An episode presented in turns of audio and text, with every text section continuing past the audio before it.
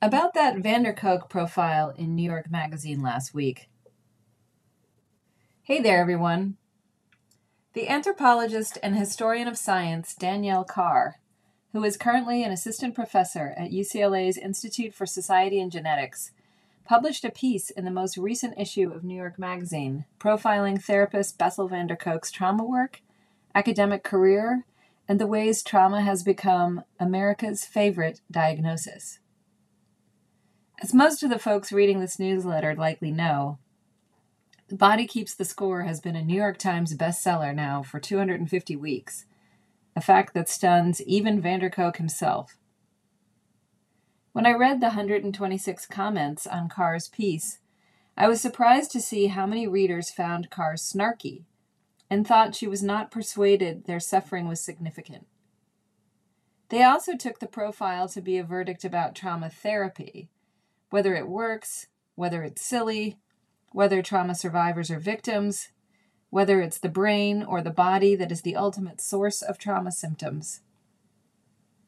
Though Carr does briefly survey these questions, she does so to locate van der Kolk in the history of psychiatry and to explain why he's shifted from a person who used to rely solely on psychodynamic and pharmaceutical approaches to trauma and who is now more interested in neurobiology yoga, and somatics, today's popular interventions.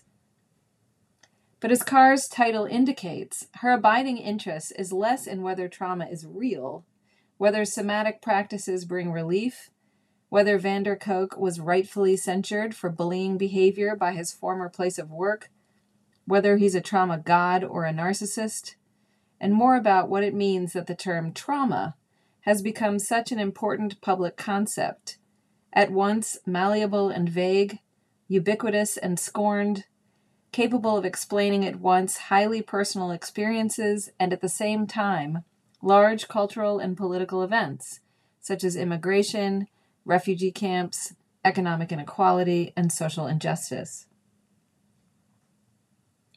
Carr's piece was immediately taken up by David Brooks, who saw Carr's skepticism and critical exploration of these questions as evidence that she was in his anti therapeutic camp.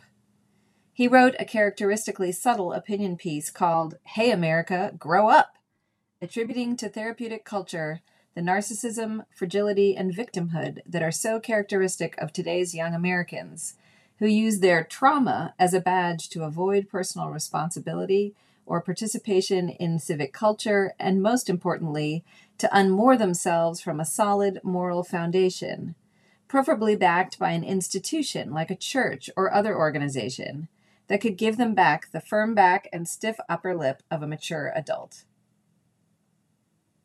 When I read Carr's profile, I was reminded of her New York Times opinion piece, written in the thick of the pandemic Mental Health is Political. She's less oblique in that one, diving into the ways the discussion of America's mental health crisis with either was either kind of a no-brainer how did you expect people during a pandemic and witnessing or experiencing the death of others to feel? Or, instead, a sleight of hand that implied that both the source and the solution to American distress was therapy or other mental health services, rather than a thorough investigation of the complex network of systems undergirding the chronic stress, economic inequality, and lack of access to healthy food exercise, and clean water that could be said to be the crisis's ultimate source. Carr, at least in that piece, looks like a structuralist more than a conservative, eye rolling at the snowflakes. Because I wanted to respond to Carr's piece in a timely manner, and because it would take me pages to fully explore the structural implications of trauma, as a cause of trauma, as a source of suffering, as a cure for mental health, I've decided instead to use her piece to share some questions it raised for me, ones I may write about in greater detail in future, especially if you tell me in the comments which ones you find interesting and would like me to write about. I'm not fishing here. I really want to know what you think. So, herewith, a brief history of PTSD and some questions about trauma from Carr's piece. PTSD is perhaps the only category in the Diagnostic and Statistical Manual that locates distress outside the self, the mind. It is inherently social, because an act of violence is the impetus for the traumatic event. That said, the wording of the diagnosis is cautionary. It avoids the word cause when it discusses the relationship between a traumatic event and the eventual presentation of PTSD symptoms in the person. To this day, the category of PTSD accounts for acts of interpersonal violence. Even combat happens between groups of people, but does not account for vectors of structural violence, like patriarchy and white supremacy. One of the reasons I'm interested in the history of medicine and psychology is because it gives us information about the context in which a disease or a diagnosis is identified. The story of PTSD's creation is fascinating and political. In the late 1960s, the social workers and psychologists who were working with Vietnam veterans identified a syndrome they named the delayed grief of soldiers to account for the problems they were hearing in rap groups, groups of Vietnam vets who refused to seek care at the VA because the VA was diagnosing veterans with antisocial personality disorder and addiction. To be fair, this was in part because gross stress reaction, the diagnostic category that had been used to diagnose war trauma in the past, had been removed from the DSM 2. At this point in the war, public representation of Vietnam veterans was generally negative. Their addiction, their domestic violence, their houselessness, their rootlessness, their refusal to return to society and participate in the workforce, their anti war activism. These depictions of veterans not only dismissed their distress, rewriting it as selfish refusal of personal responsibility, but flattened the veterans' complex range of political responses to the Vietnam War portraying veterans as similar in behavior and politics.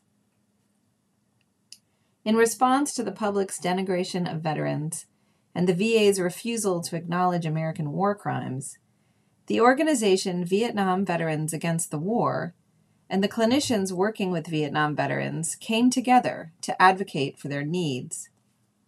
By naming the delayed grief of soldiers a syndrome, those clinicians advocating for veterans had two goals First, to normalize veterans' responses to their witnessing and participating in atrocities in Vietnam as a form of moral reckoning.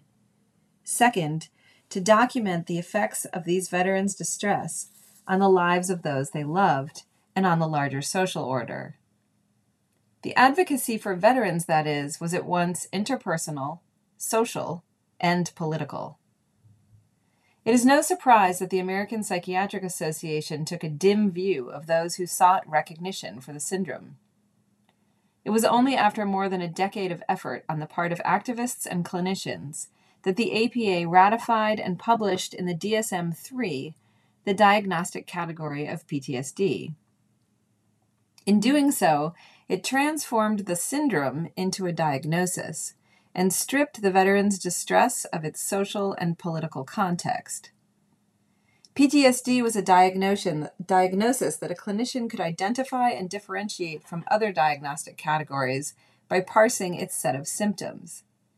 In order to validate those symptoms as universal, rather than particular to any political context, the kinds of trauma out of which PTSD could emerge was broadened to include not only combat, but also rape, childhood sexual abuse, assault, car accidents, and natural disasters, with Mother Nature acting as a kind of vengeful self.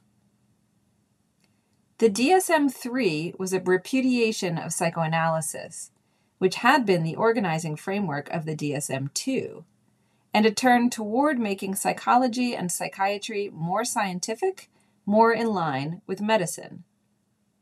The focus of the subcommittees who gave us the DSM 3, out of which the current DSM arises, was to regularize diagnosis, eliminate diagnostic unreliability across clinicians, which was rampant, and buttress the fields of psychiatry and psychology from the critiques of the anti psychiatry movements of the 60s and 70s. All of the diagnoses in the DSM 3 were scrutinized and regularized in an effort to make psychology more legitimate from a scientific standpoint. The publication of the DSM 3 in 1980 coincided with Reagan's presidential campaign and what would become the successful containment of the protest movements of the 60s and 70s. What's interesting about this moment in time, and about Carr's piece in New York Magazine, and her opinion piece in the New York Times, is that we are again in a moment of mass protest that is asking hard questions about structural violence. You can feel today the unresolved tension between the two frameworks for understanding trauma that animated the political advocacy for veterans in the late 60s. You can hear the people who are in treatment arguing over the methods they've tried somatic, pharmaceutical, psychodynamic, polyvagal, EMDR. And you can hear voices like Brooks, who sounds exactly like the APA members who fought hard to delegitimize the arguments about veterans' suffering. It's this fight that gives rise to arguments that everyone is traumatized and that the term is thus evacuated of meaning. Things I'm wondering. If you are a clinician, how do you understand and work with trauma? If you see your client's trauma as ultimately a response to larger structural issues, such as economic inequality, systemic racism, health disparities, or gender based violence, how do you address the relationship between individual symptoms and interventions and broader sources of psychological distress? Is there a professional or personal ethical obligation for healthcare providers to work against violence either interpersonal or structural, in order to prevent trauma? How do you understand what's said to cause America's current mental health crisis and the sub crisis of distress among teenagers, particularly those who identify as women? Carr talks about healthcare providers validating the pain of their clients, asking if people are attracted to trauma because it is a thing that has legitimacy that they can use to make sense of their suffering? Is it the responsibility of healthcare providers to witness and validate their clients' personal pain as trauma, even if they think the person is not traumatized in the clinical sense?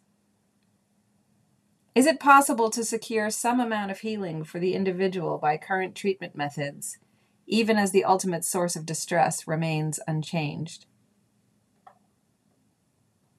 I'm wrestling with these questions all the time.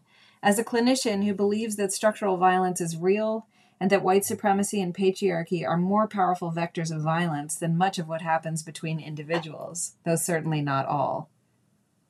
I write out of my pride in what I accomplish in my work with individual clients, and my frustration with the ways good therapists can be seen as the ultimate salve or sponge for the lack of action at the political and social which could create much broader relief than I do, hour by hour, day by day.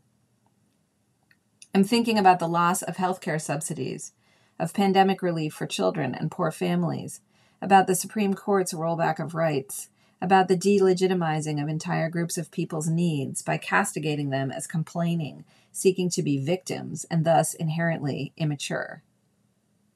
I write from a place of two-ness, that what healers of all stripes are doing, what activists and community providers and teachers are doing, is absolutely crucial and personal. And what is not being done, in part because we as a culture are so rooted in individualism as a source and cure to large social problems, is in part justified because of our presence. Stay safe out there this week.